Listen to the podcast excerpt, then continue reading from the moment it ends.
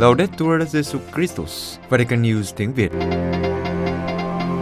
Radio Vatican, Vatican News tiếng Việt. Chương trình phát thanh hàng ngày về các hoạt động của Đức Thánh Cha, tin tức của Tòa Thánh và Giáo hội Hoàn Vũ được phát 7 ngày trên tuần từ Vatican và Roma. Kính mời quý vị nghe chương trình phát thanh hôm nay thứ năm ngày 7 tháng 10 gồm có Trước hết là bản tin Kế đến là một gặp Đức Giáo Hoàng và cuối cùng là giáo huấn vui. Bây giờ kính mời quý vị cùng Xuân Khánh và Văn Cương theo dõi tin tức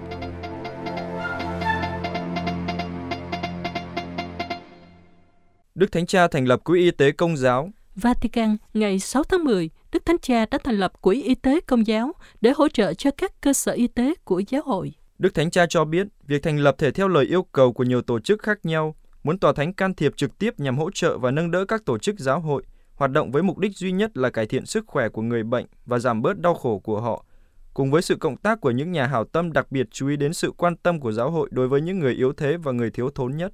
Trong quyết định thành lập Quỹ Y tế Công giáo, Đức Thánh Cha cho biết Ngài chỉ định tổ chức này nếu có điều kiện cung cấp hỗ trợ kinh tế cho các cơ cấu y tế của giáo hội để đặc sủng của các đấng sáng lập được bảo tồn.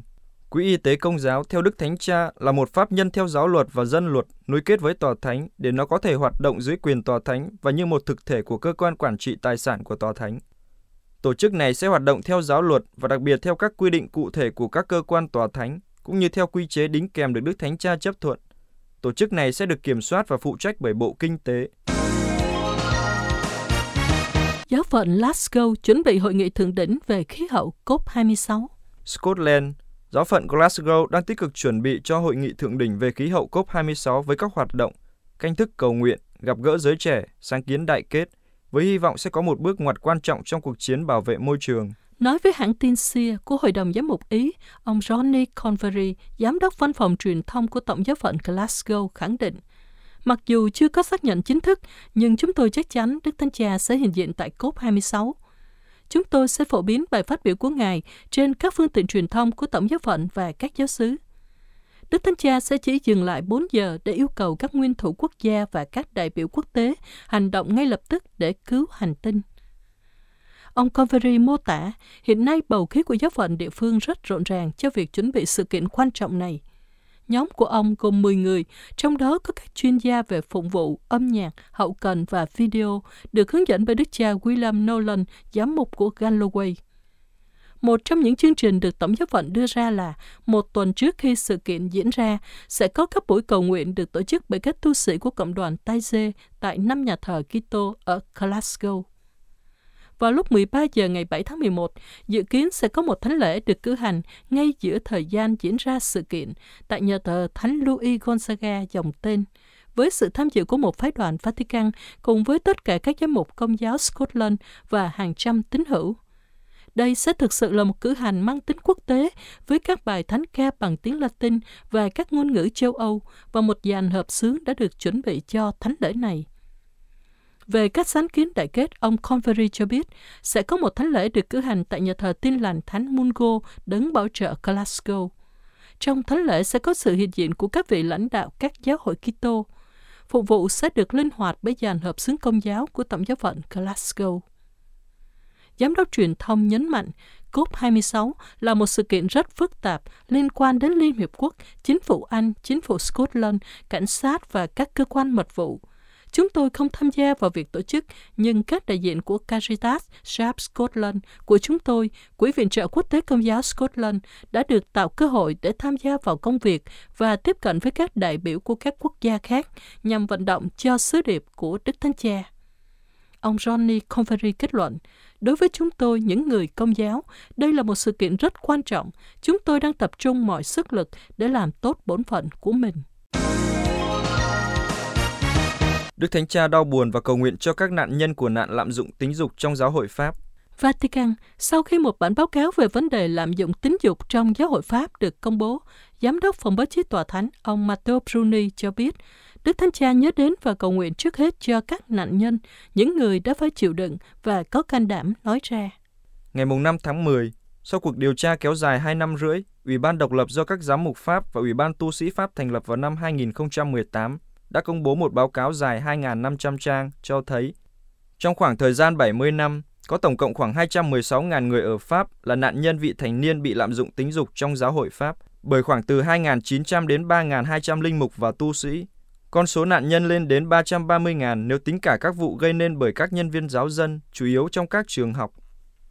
Ông Bruni cho biết, Đức Thánh Cha đã đau buồn biết về nội dung bản báo cáo khi các giám mục Pháp về Roma viếng mộ hai thánh tông đồ và thăm các cơ quan trung ương tòa thánh. Nói với các nhà báo, ông Bruni nhấn mạnh rằng Đức Thánh Cha nghĩ đến và cầu nguyện trước hết cho các nạn nhân và các vết thương của họ. Đức Thánh Cha cũng biết ơn họ vì đã can đảm nói ra và vì hướng đến với giáo hội Pháp. Nhờ đó, khi nhận thức được thực tế kinh khủng này và hiệp nhất với sự đau khổ của Chúa vì các trẻ em dễ tổn thương của mình, giáo hội có thể đi con đường cứu chuộc.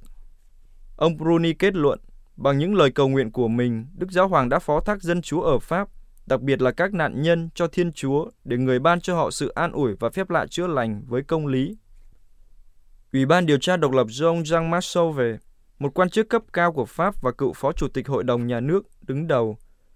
Công việc của ủy ban này là xác lập các dữ kiện liên quan đến các trường hợp ấu dâm trong giáo hội Pháp từ năm 1950 đến năm 2020 để hiểu tại sao và cách chúng xảy ra cũng như cách chúng được xử lý, xem xét hành động của giáo hội chống lại nạn ấu dâm và đưa ra các khuyến nghị.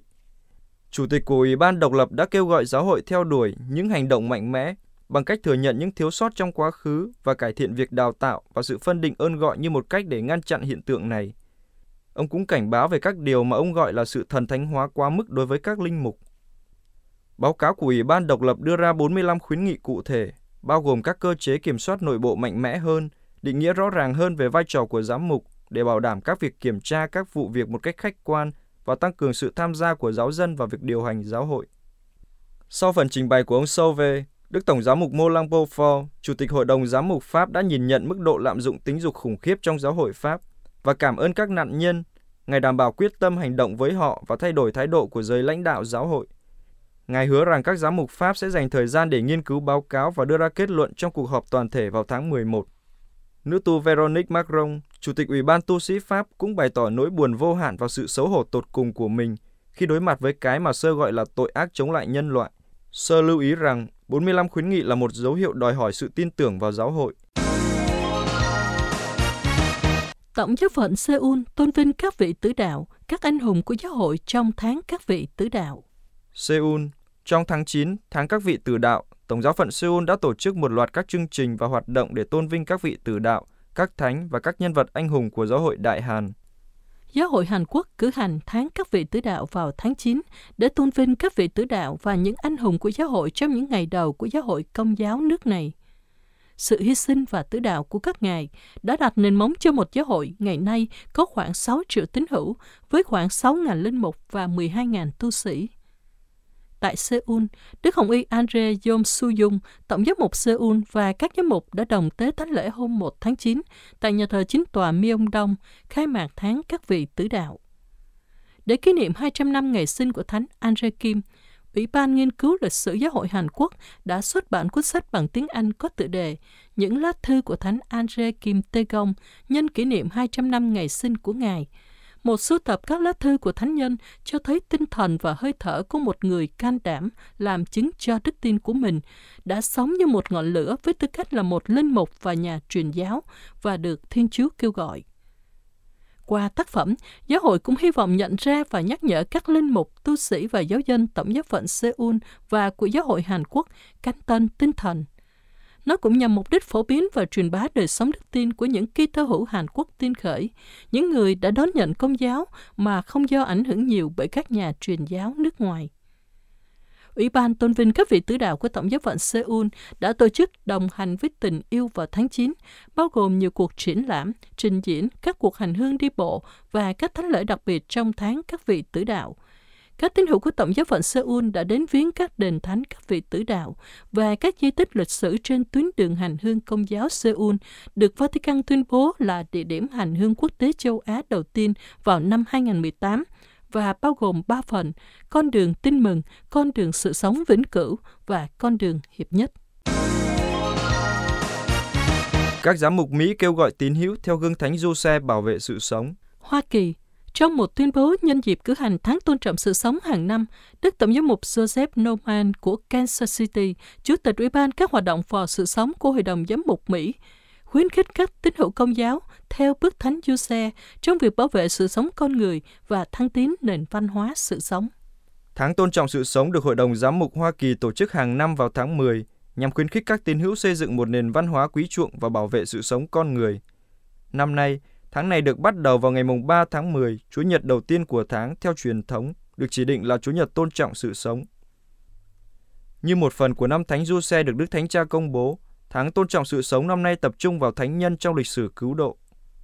Đức Tổng giám mục Norman nhấn mạnh rằng chúng ta tìm thấy nơi Thánh Du Xe, người bảo vệ trung thành của Chúa Giêsu và mẹ Maria, lời nhắc nhở sâu sắc về lời kêu gọi của chính chúng ta chào đón, gìn giữ và bảo vệ món quà quý giá của Thiên Chúa là sự sống con người. Theo lời thiên thần, Thánh nhân đưa mẹ Maria về nhà mình, Ngài hướng dẫn hành trình đến Bethlehem, tìm nơi trú ẩn và đón nhận hài nhi Giêsu như con mình. Khi vua Herode đe dọa mạng sống của trẻ Giêsu, Thánh Giuse đã rời bỏ nhà cửa cùng mẹ Maria và hài nhi Giêsu trốn sang Ai Cập. Do đó, Đức Cha kêu gọi các tín hữu theo bước Thánh Giuse bảo vệ và chăm sóc những người mà Thiên Chúa đã giao phó cho chúng ta, đặc biệt là những bà mẹ và trẻ em dễ bị tổn thương. Ngài nói rằng điều này có thể được thực hiện theo nhiều cách khác nhau. Một trong những cách là một trong những cách là ủng hộ việc chống dùng tiền thuế tài trợ cho phá thai. Đức giám mục của Kansas City còn mời gọi tín hữu công giáo ủng hộ chương trình, đồng hành với những người mẹ gặp khó khăn tại giáo xứ của họ do Ủy ban ủng hộ sự sống khởi xướng. Đức cha kết luận, đôi khi chúng ta có thể cảm thấy không chắc chắn về khả năng đáp lại lời kêu gọi của Chúa, nhưng người mời gọi chúng ta trung thành đáp lại, bất chấp nỗi sợ hãi hoặc điểm yếu của chính mình.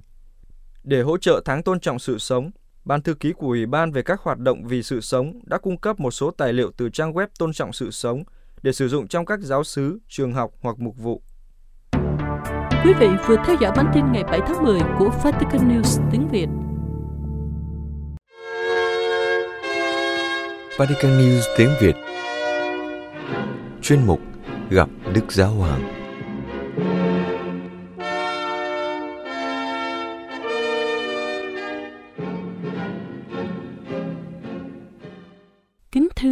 giả, trong bài giáo lý tại buổi tiếp kiến chung sáng thứ Tư ngày 6 tháng 10, Đức Thánh Cha giải thích về giáo huấn của Thánh Phaolô về sự tự do Kitô giáo.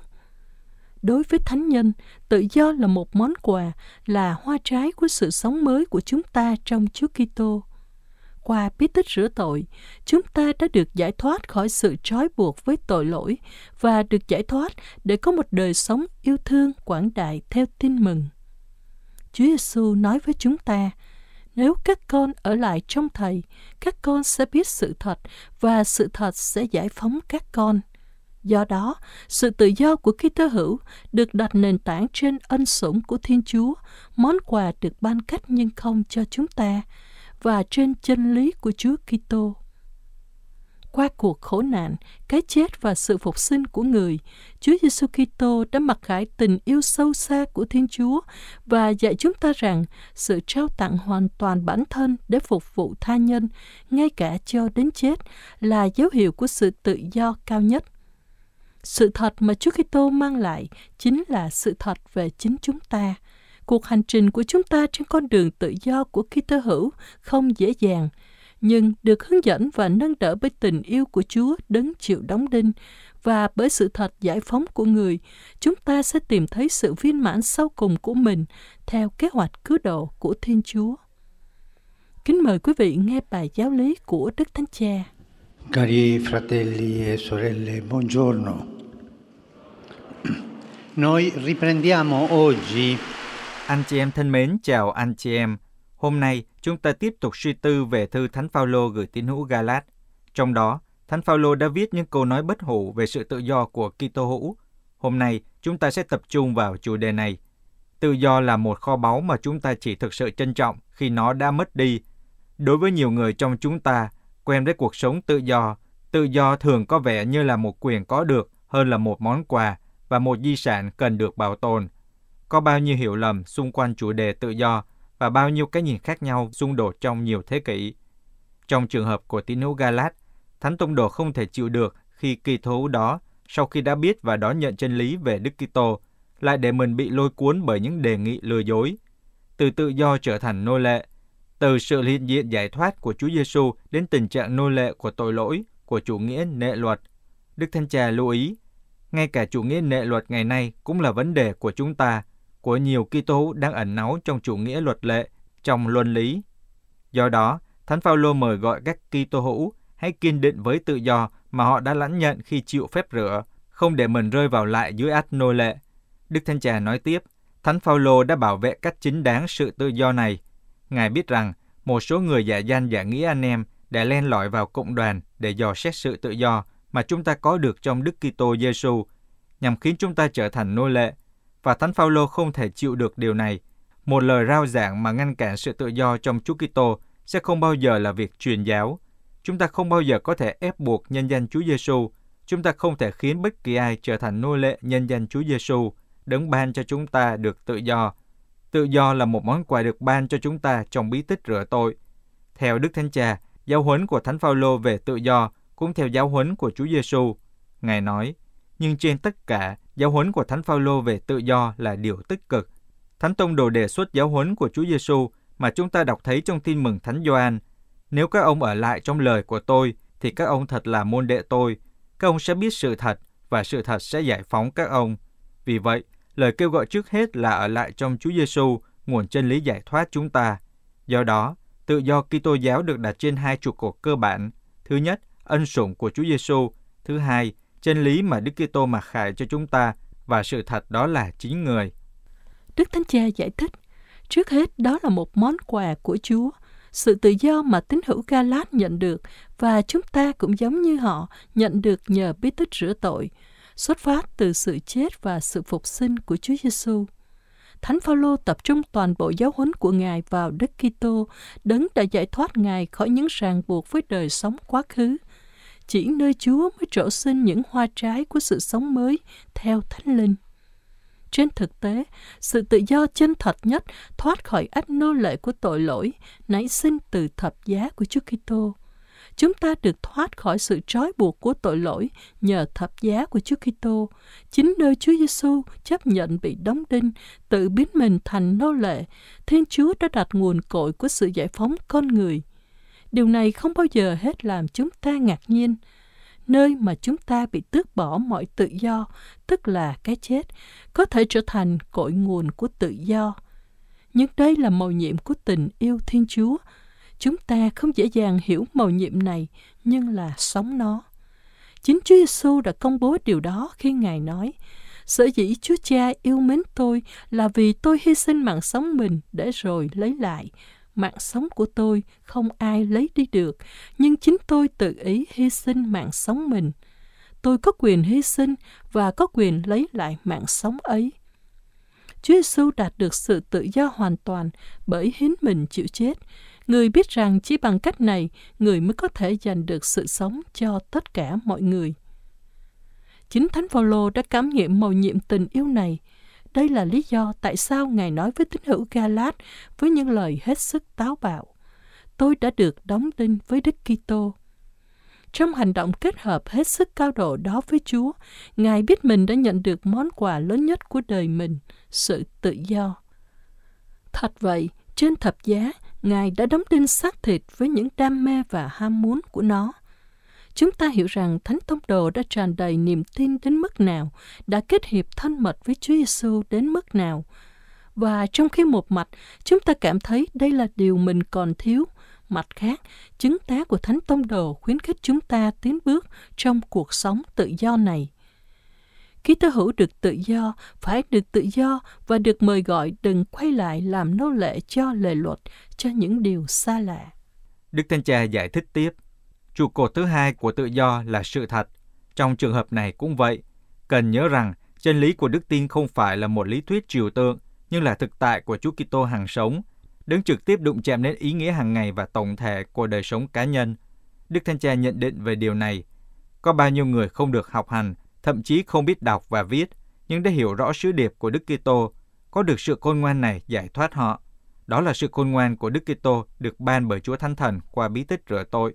Ví dụ, chúng ta thấy có bao nhiêu người đang sống sự sống của Chúa Kitô hơn các nhà thần học vĩ đại. Họ đã làm nhân chứng tuyệt vời cho sự tự do của tin mừng.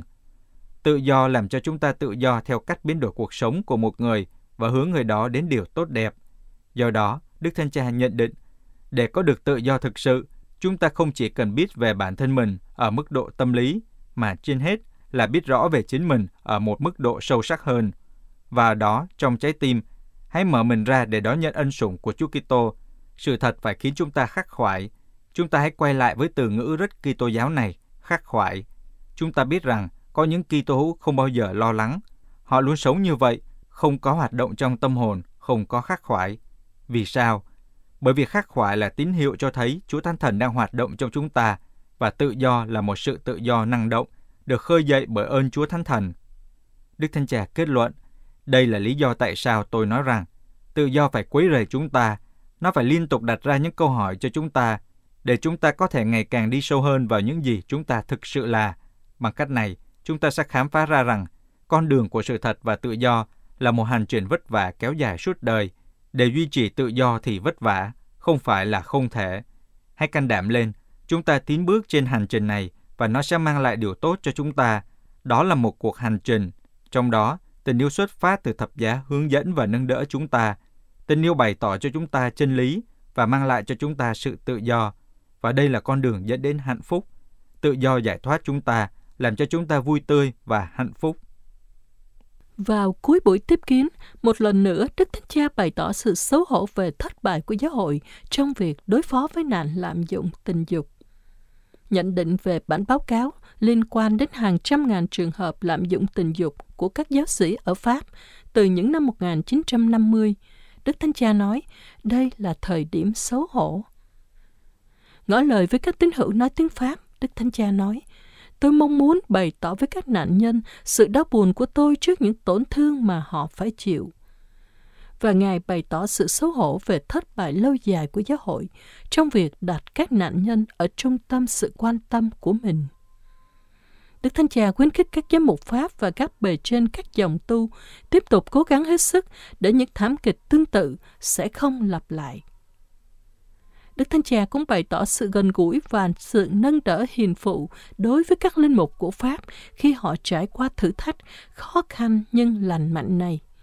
Đồng thời Ngài kêu gọi tất cả các tín hữu công giáo Pháp đảm nhận trách nhiệm của họ để đảm bảo rằng giáo hội là ngôi nhà an toàn cho tất cả mọi người. Buổi tiếp kiến đã kết thúc với kinh lạy cha và phép lành Đức Thánh Cha ban cho mọi người.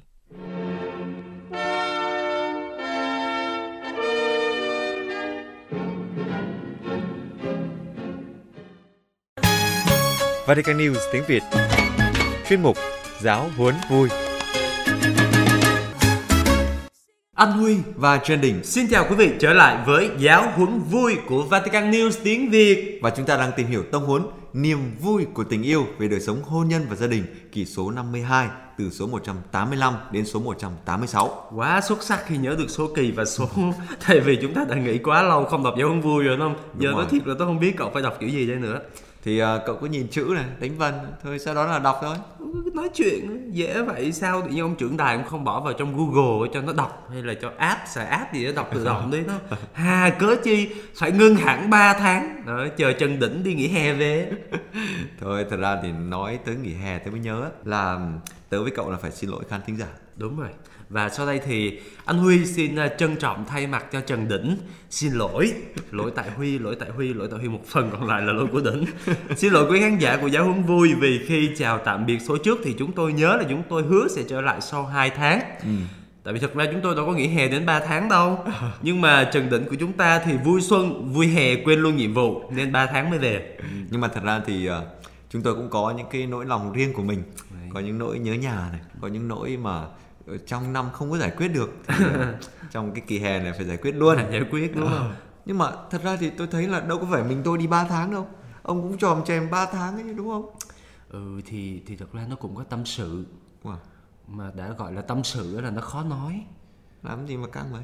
Bây giờ tôi nói nhỏ với cậu thôi nha. Nói ừ. nhỏ nha đừng có nói cho ai biết nha. Đang nói trên đài. Ôi thôi lỡ rồi như phát sóng rồi là thì thật ra thì nói chuyện này nó không phải chuyện bí mật nhưng mà ừ. nó là chuyện cực kỳ tế nhị mà bí mật có thể bật mí được không à, thì ờ, thì một tí thôi nha à. đại khái là chuyện tình cảm Dạ Trời. rồi tôi vướng chuyện tình cảm Ngay cái tháng thứ ba À. Nghỉ hè hai tháng đầu không sao Trời mà chuyện tình cảm là cái chuyện đương nhiên thì mình gặp chúng thì mình ờ, cảm xúc nó dồn lên rồi. Nhưng mà cái khổ ở đây không chỉ đơn giản là cảm xúc Ở đây là cái cô này nè Cổ bám tôi Cổ theo tôi 21 ngày tròn. Không tha ngày nào không rời ngày nào tôi đi đâu. Cổ nói anh đi đâu em đi theo đấy. Là cậu dễ thương hay sao? thì đại khái có đại khái là đại khái là có sức hút hiểu không? Có sức hút. Đúng không? bao nhiêu người ngoài đường cũng không bám. Cũng gặp tới đây bám. Đấy. Mà cô ấy sao? Về miêu tả chút đi. cổ đẹp như hoàng hậu đó đeo vương miện luôn. Cậu cũng dấu đỏ nhỉ? Mà cô tên gì? tên rất là đẹp nha tên mà bố mẹ đặt để lên trường á trong giấy khai sinh á tên là Vi.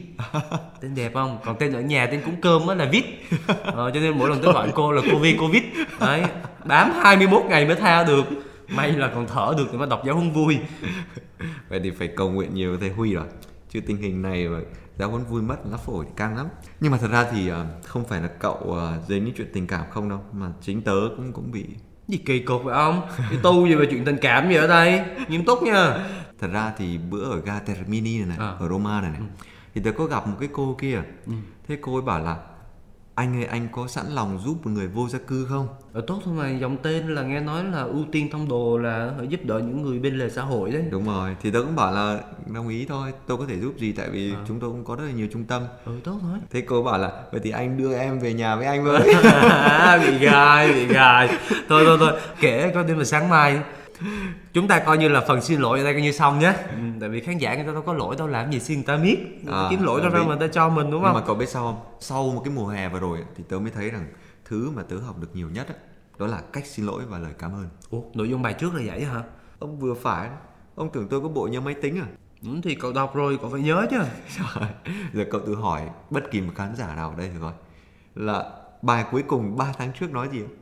Hỏi ai còn nhớ không? thôi khó quá bỏ qua đi à, em ta làm mới đi rồi chúng ta trở lại bài cũ sau. Đồng ý. vào bài mới và tiêu đề của mục này là banh tai ra nghe nha.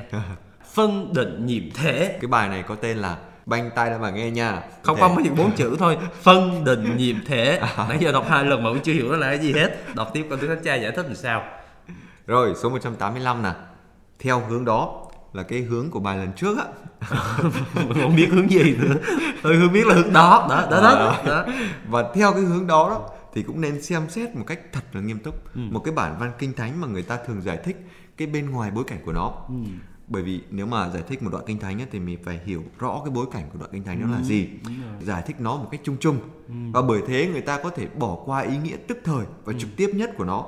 Cái ý nghĩa mà rõ ràng là mang tính nghĩa xã hội. trời sao mà mới câu đầu tiên mà nó đã rối não quá rồi hay là do 3 tháng vừa rồi tôi ăn quá nhiều đồ ngọt à, Bây giờ tôi thấy là mình cứ vào cụ thể một đoạn kinh thánh đi, xong rồi mình xem là cái ý nghĩa trực tiếp nhất của nó là gì, rồi ý nghĩa xã hội của nó là gì. Rồi. Thế là tự nhiên từ từ nó sẽ sáng Ừ, ra. chứ chưa có cần phải nói đến bối cảnh chung chung rồi À. nghiên cứu gì quá kỹ đúng không Rồi, đúng vào thẳng luôn nè Vào thẳng luôn nè. đó là đoạn thư thứ nhất của thánh Phaolô tông đồ gửi tín hữu Corinto chương 11 câu 17 đến câu 34 tôi mời ông đọc Rồi. Trong cái đoạn kinh thánh này, á, Thánh Phaolô đề cập đến một cái tình huống mà ngài nói là đáng hổ thẹn cho cộng đoàn. Ồ, có gì mà đáng hổ thẹn ghê vậy có hổ thẹn mà cái việc là anh Huy bị cô Vi đeo đuổi hay là Trần Đỉnh đi giúp ờ, đưa một người vô gia cư về nhà không anh ơi anh giúp em đưa em về nhà anh nhé em bớt vô gia cư nhé hổ thẹn hổ thẹn Không, cái trường hợp này là trường hợp khác Ừ. không? Thánh Phaolô cũng nói này, nhân lúc mà đưa ra những điều này á, tôi không có khen anh chị em đâu. Ừ. Vì những buổi họp của anh chị em á, không có mang lại một cái ích lợi gì hết trơn á, chỉ À. có gây hại thôi. Ừ. Bởi vì làm sao? Trước tiên á, tôi nghe rằng khi mà họp cộng đoàn á, Ừ. anh em phải chia rẽ nhau. Và tôi tin là điều ấy có phần nào đúng. Ừ. Rồi những cái sự chia rẽ của anh em á, thế nào cũng có. Ừ. Nhưng nhờ vậy mới rõ ai là người đạo đức thực sự. mà tôi còn nghe nói là thánh Phaolô còn nhắc họ là khi họp nhau á, anh em ừ, quên mất là mình đi đến ăn bữa tối của Chúa mà mỗi người cứ đi lo ăn bữa riêng của mình trước và như thế thì kẻ thì đói người lại say à. Đó. Và ở đây thì Đức Thánh Cha nói rằng trong cái bối cảnh của đoạn kinh thánh này này Ừ. thì một số người giàu á có xu hướng kỳ thị người nghèo. Ừ. Và điều này xảy ra ngay cả khi mà người ta gặp gỡ đồng bàn với nhau, cùng ăn một bữa với nhau, gọi là bữa ăn huynh đệ đó. Mà bữa ăn huynh đệ này á, thì kèm theo cái việc cử hành thánh thể. À vậy là ngày xưa là thánh lễ là bắt đầu từ một cái bữa ăn như thế này Đúng rồi. bữa ăn huynh đệ Chia sẻ với nhau, chia sẻ kinh thánh, rồi chia sẻ bánh với nhau. bánh đó Mà cậu biết không, trong khi người giàu á, thì thưởng thức các món ăn ngon của họ. và những người nghèo á, thì chỉ đứng nhìn với cái bụng đói Ừ. Đúng rồi. Và như thế, kẻ thì đói, người lại say. Anh em không có nhà để ăn uống sao? Thánh Phaolô chất vấn. Hay là anh em khinh dễ hội thánh của Thiên Chúa và làm nhục những người không có của? Đúng rồi. Và hết số 185 này thì cậu có nhớ gì về cái bài trước không? Nghe nói cái chữ có của là tự nhiên tôi nhớ tới một cái chữ là sự phong nhiêu. À. Cho nên bài trước, cả kỳ trước luôn nói về vấn đề gọi là mở rộng cái sự phong nhiêu hay là phong phú trong đời sống của mình. Chứ không phải là phong tỏa đúng không? Rồi, rồi tôi bị phong tỏa 21 ngày trời rồi không thấy nắng mặt trời không đọc giáo huấn vui được giờ ông còn nhắc phong tỏa làm gì ở đây là phong nhiêu À. à, là phong phú Mà mà chính xác thì nó nghĩa là gì? nghĩa là gia đình không có co cụm lại chỉ biết có mình thôi mà một gia đình cần mở rộng ra với những người xung quanh Ừ. với hàng xóm láng giềng Có nghĩa là ở đây là không được phong tỏa, không được khép lại mình Đúng mà rồi. là phải thể hiện sự phong nhiêu, phong phú bằng cái tình bằng hữu xã hội này. Ừ. Như là Đức Thánh Cha nói à, trong cái tông huấn gì mà Fratelli Tutti gì đó, À, đúng không? đấy nó nói về tình anh em đó huynh đệ đó à, vậy nên số vừa rồi đức thánh cha mới nói là theo hướng đó đó là cái hướng này nè đó tôi nhớ bài mà đó gọi đó đọc nó thì tự nhiên nhớ ra liền rồi đó Ờ, có vẻ như là là đã vào guồng rồi đấy. Bây giờ thì qua số tiếp theo luôn đi. số tiếp theo 186 thánh thể đòi hỏi chúng ta phải là chi thể hội nhập vào một thân thể hội thánh duy nhất À vậy bây giờ thì cái này mới có cái từ gọi là nhiệm thể đúng không? À. Phân định nhiệm thể. À, ok là thân thể nhiệm màu đó Ờ, đấy, đúng rồi Ừ. là thân thể hội thánh duy nhất. Đấy. Đó.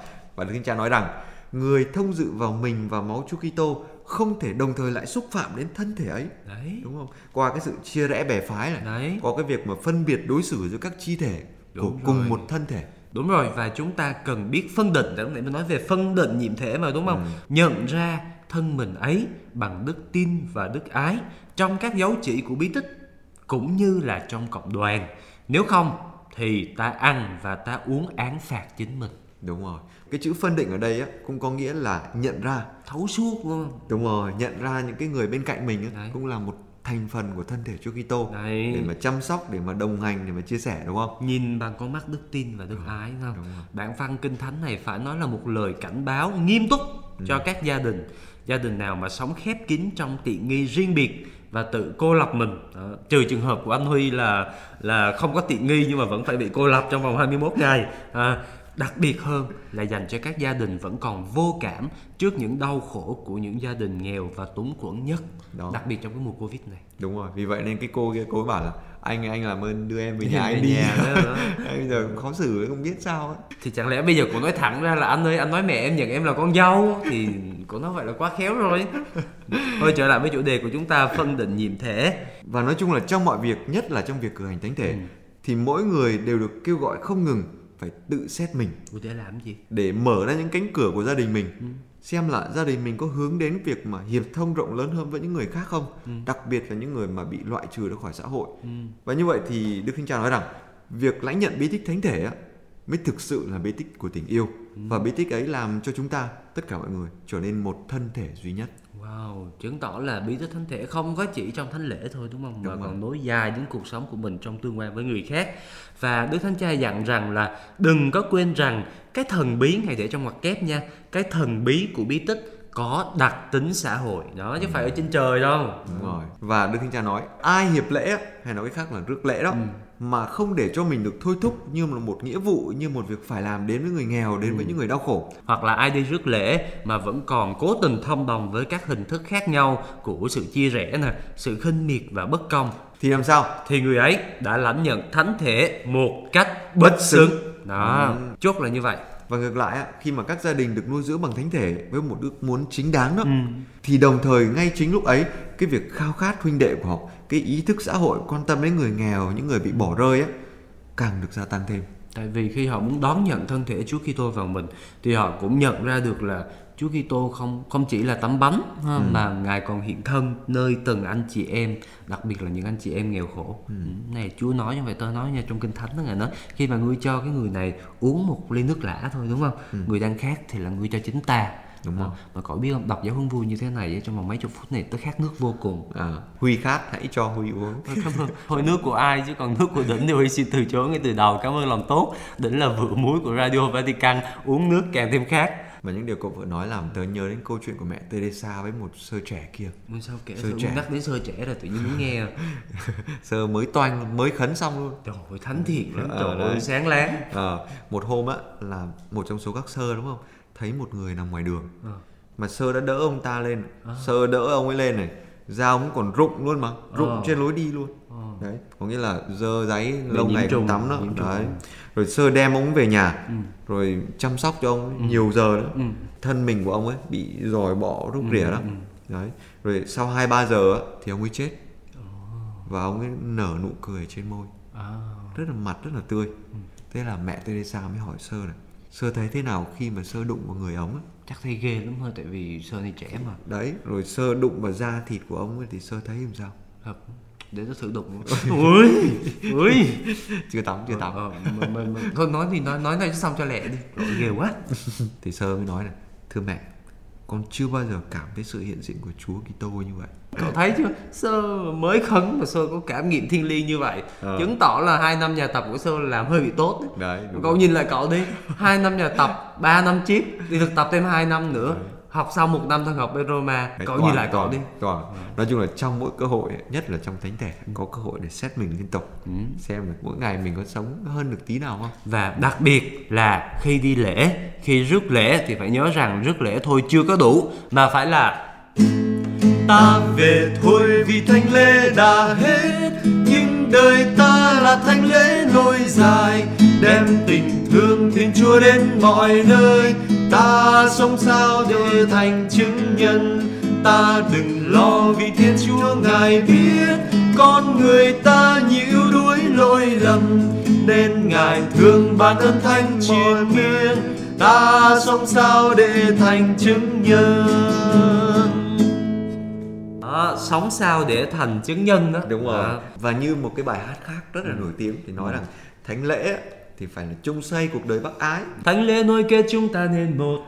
Ra đi chung xây cuộc đời bác ái. đó. thiếu một trong hai cái điều thì cậu thấy sẽ như thế nào? Thánh lễ không còn trọn vẹn nữa. Đó. và như một con chim chỉ có còn một cánh thôi. Đấy, gãy một cánh ha Cho nên là vừa thánh lễ, thánh thể Mà vừa cùng chung xây cuộc đời bác ái. Vậy thì tuần này người nông dân chúng ta phải làm gì Chúng ta không cần trồng cây nữa. À quên cứ tiếp tục trồng cây Nhưng mà ý thức hơn về đời sống đạo của mình nhé. Và mong rằng những cái thánh lễ sẽ trở lại sớm sau thời covid mà ai cũng có thể tìm được cơ hội của mình để thực thi bác ái. Tôi tin chắc là sau một thời gian dự lễ online Mọi người trở lại với thánh lễ Sẽ với một cái tâm tình háo hức và sống động hơn nhiều. Và cũng trong tâm tình ấy thì chúng ta tiếp tục cầu nguyện cho đất nước của chúng ta cho cả thế giới sớm vượt qua được covid này hy vọng rằng trong mỗi biến cố ta có thể tìm thấy được một dấu chỉ mà thiên chúa muốn kêu gọi để hoán cải Vâng, một dấu chỉ của niềm hy vọng của tình yêu. Xin chào và hẹn gặp lại. Chúng tôi không nhắc quý vị rằng nếu ai nhớ giáo huấn vui quá trong 3 tháng vừa qua, xin hãy bấm một subscribe và một like cho kênh YouTube của chúng tôi. Không phải là để quảng cáo, tại vì thực ra chúng tôi không có quảng cáo, nhưng mà là để mỗi thứ năm hàng tuần thì YouTube nhắc quý vị bằng một cái tiếng bon một cái có chương trình giáo huấn vui ngày thứ năm và chúng ta cùng gặp lại nhau, cùng chia sẻ với nhau. Vậy thì hẹn gặp lại quý vị và các bạn vào thứ năm tuần tới trong chuyên mục Giáo huấn vui của Vatican News tiếng Việt Xin chào và hẹn gặp lại.